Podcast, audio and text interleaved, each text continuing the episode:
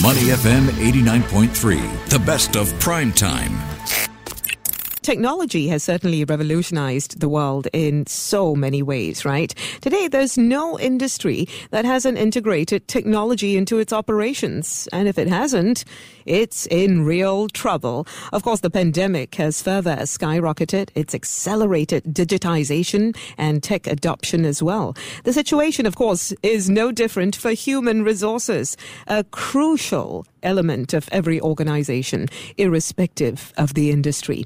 Now, over the last few years, HR tech has been a much discussed topic. It's gained traction as well. How can HR tech continue to be a game changer for companies across verticals at a time when the workplace is changing drastically and some industries are facing labor shortages as well. Can tech help?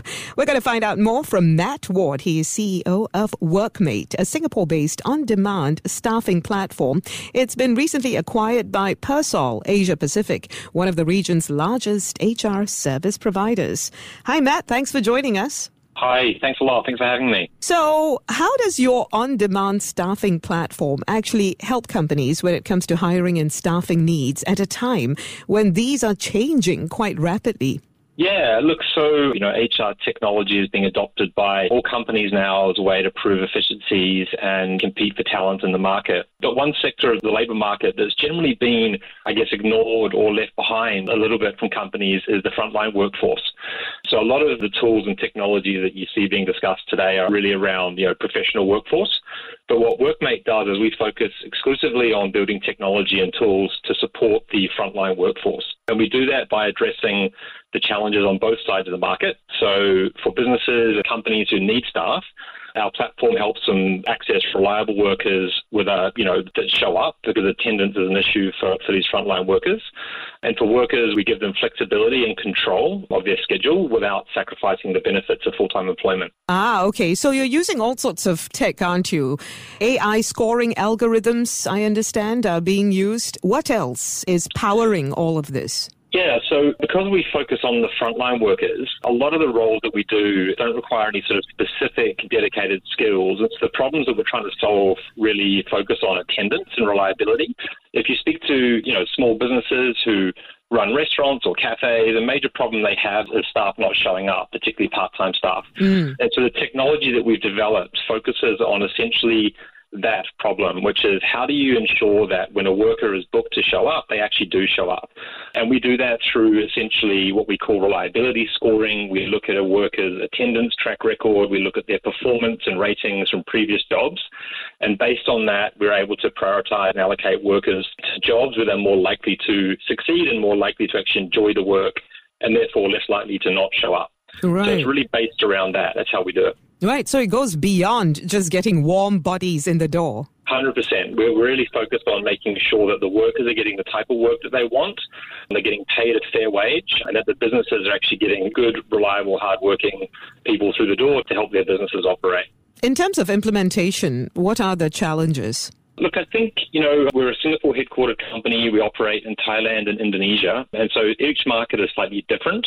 I think Singapore in particular, businesses are more tech savvy.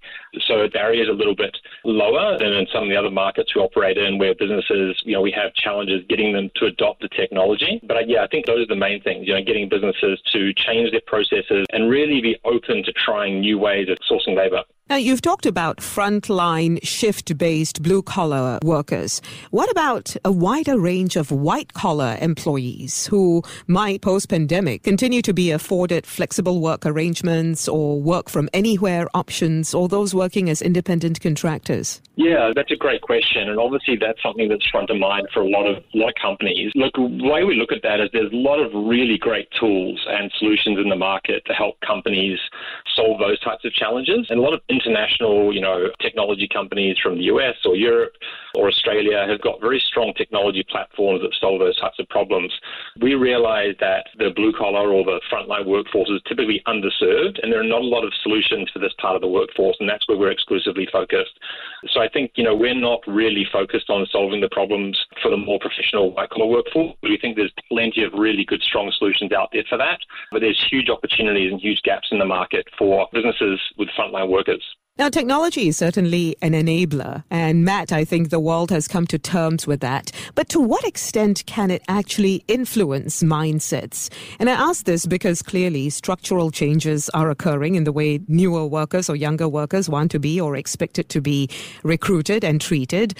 So, to what extent do you feel technology can actually help old school employers change their mindsets about how to manage this workforce? That's a tough one. That's a great question. I think that at the end of the day, that, you know, particularly in a market like Singapore, it's highly competitive for manpower, right? And we all know businesses who are short on workers and have a talent crunch. They can't find the staff they need. So I really feel that for businesses to compete, they have to have an open mind and they have to be willing to adapt and change the way that they operate in order to meet the demands of the modern workforce. And you have to, you know, admit and understand that workers are looking for more flexibility and more control over the type of work they want and when they want to do it.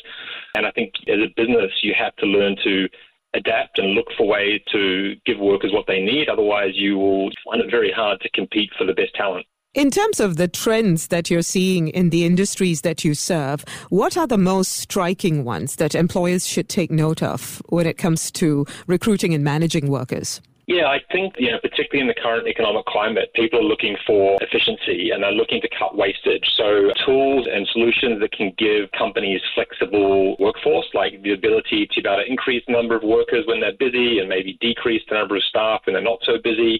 This is a key area that a lot of companies that we work with are looking for, and that's what we're trying to help them solve as well. So that's probably one of the biggest trends that we typically see at the moment. Right, dynamic workforce management. Now, as we approach the end of the year of living and working in a global pandemic, to what extent would you say it is imperative for HR leaders to perhaps find even more innovative ways of continuing to face these challenges? When we're talking about things such as hybrid work, the possibility of vaccine mandates or even lockdowns coming up again, what exactly should they be prepared for and how can tech help? Yeah, I think in general, and we face this as well for our own staff and our own workforce. I mean, we have a staff of 100 people ourselves that, you know, operate across three countries. And so in terms of that, I think you just have to be agile and you have to be nimble and you have to have processes that are quite flexible so you can react and adapt quite quickly with a changing situation. And I think that's the key thing for all HR teams that you have to have processes and systems in place that will allow you to be able to react quickly and adapt based on the current trends in the market and what the talent in the market is looking for.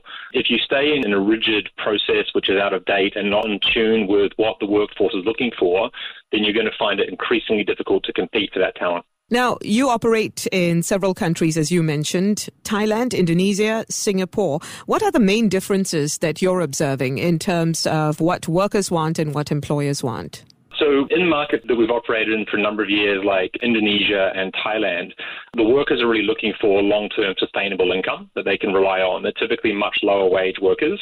In Singapore, um, I think it's more around flexibility and mm. control. So, the workers that we speak to that are joining our platform here, because we're just about to launch in Singapore next month, we're in the process of launching in the next few weeks. The workers that we're bringing on board, what they're looking for is that flexibility and control. So they want the ability to be able to pick the shifts they want when they want them, not to be told when to come in, to have an option to choose when they come in.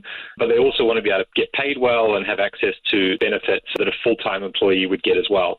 So, yes, it is quite demanding, but given the talent crunch, you have to be flexible and find ways to be able to offer the workforce these types of flexibility. Otherwise, again, you're going to be left struggling to find talent. And you also have to ensure that the HR tech tools that you use can be adapted to each market, right? And to the unique characteristics of that market. Correct, 100%, yes. And is this easily done for the employers? I mean, if they wanted to change a module or put in new data, can they easily do it themselves or will they have to call you guys in again? Yeah, no, I mean, we have ours a cloud based system, so we're mm. constantly mm. updating the software and technology on our end. And for the business, for Singapore, our platform works very much like, say, Grab does, but Grab for manpower. So you open it up, you specify how many workers you need for what role, how much you're willing to pay, and then you book the workers, and we'll tell you who's turning up and when they're turning up. So it sort of operates that way. So it's very flexible, and we're constantly adding new features and tools to enable you to do more and make sure you're getting the right workforce when you need them.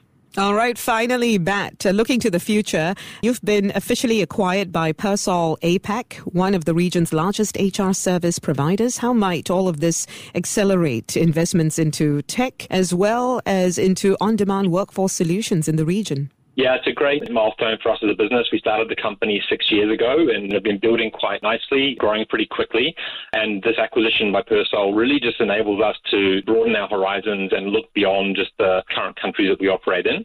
So Persol, obviously, big Japanese publicly listed company, lots of experience, lots of resources, regional footprint. So by us working together with them as part of their organization, just opens significantly more opportunities for us to scale and take our solution to a wider market and hopefully support and impact more businesses and more workers who are looking for better opportunities. What's next, do you think, Matt, in terms of the trends that you're anticipating and what you're bracing yourself for? I mean, I think that, you know, obviously I'm probably going to be biased in saying this, but I think that the trends are heading in the right direction for us as a business, which is that companies are looking to adopt more technology and get more flexible.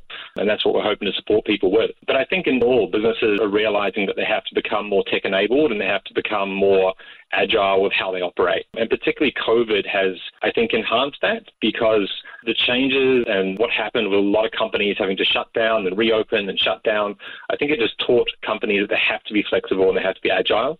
So that's the biggest trend that we see happening across, you know, all businesses in all areas and all industries. All right. Thank you very much for that, Matt. Matt Ward, CEO of Workmate. Thanks for joining us on Money FM 89.3. To listen to more great interviews, download our podcasts at moneyfm893.sg or download our audio app. That's A W E D I O. Available on Google Play or the App Store.